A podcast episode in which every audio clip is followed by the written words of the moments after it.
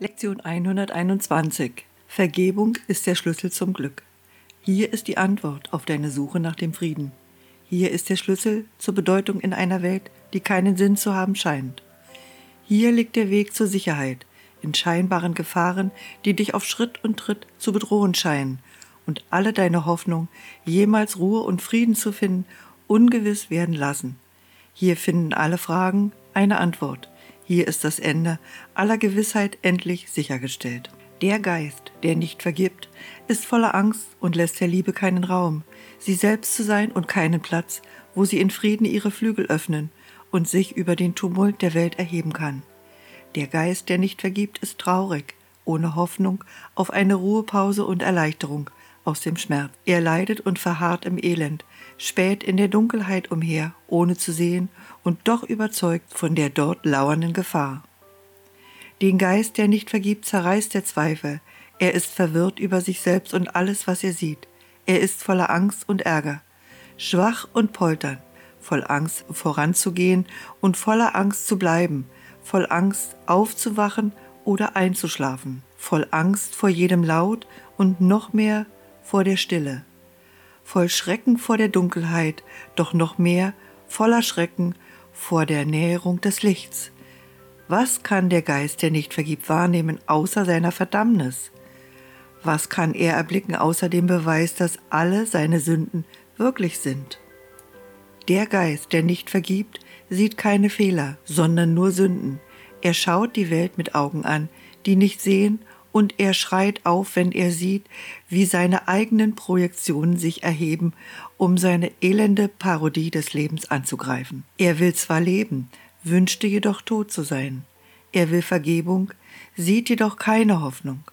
Er will entrinnen, sieht aber keinen Ausweg, weil er nur überall das Sündige erblickt. Der Geist, der nicht vergibt, ist verzweifelt, ohne Aussicht auf eine Zukunft, die irgendetwas anders als mehr Verzweiflung bieten könnte. Und dennoch sieht er sein Urteil über diese Welt als unwiderruflich an und sieht nicht, dass er sich selbst zu dieser Hoffnungslosigkeit verurteilt hat. Er denkt, er könne sich nicht ändern, denn was er sieht, legt Zeugnis dafür ab, dass sein Urteil richtig ist.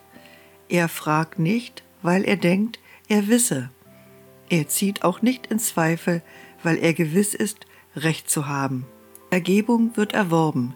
Sie ist dem Geist nicht eigen, der nicht sündigen kann. Da Sünde eine Idee ist, die du dich selbst gelehrt hast, muss die Vergebung ebenso von dir erlernt werden, aber von einem Lehrer, der anders ist als du und der das andere selbst in dir verkörpert.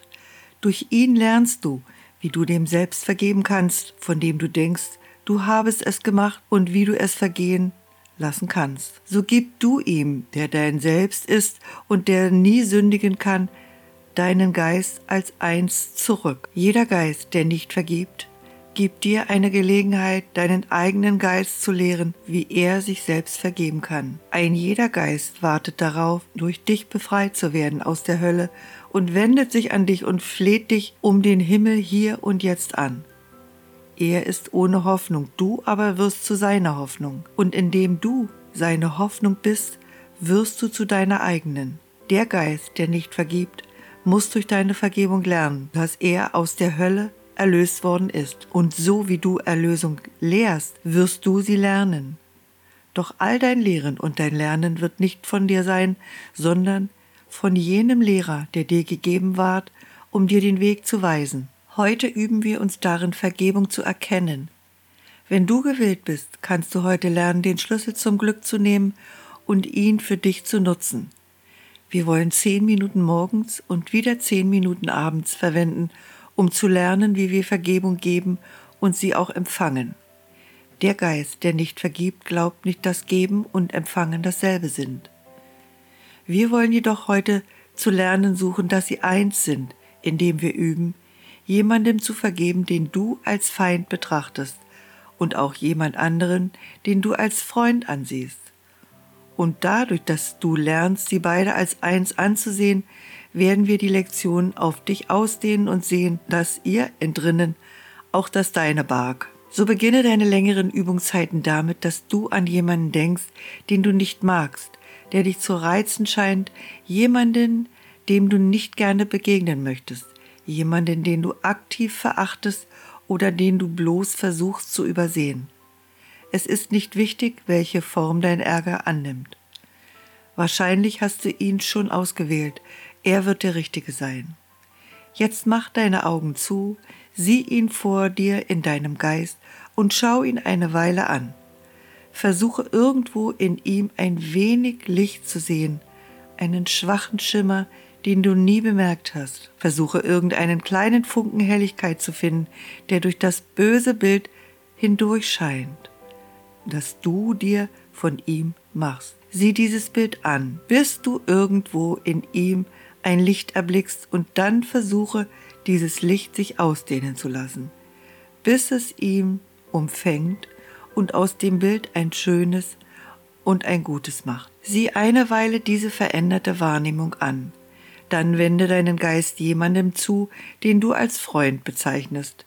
Versuche das Licht, das du um deinen ehemaligen Feind sehen lerntest, auf ihn zu übertragen. Nimm ihn jetzt mehr als deinen Freund wahr, denn in diesem Licht zeigt seine Heiligkeit dir deinen Erlöser, erlöst und erlösend geheilt und ganz. So lass ihn dir dann das Licht anbieten, das du in ihm siehst, und lasse deinen Feind und Freund sich vereinigen, um dich mit dem zu segnen, was du gegeben hast.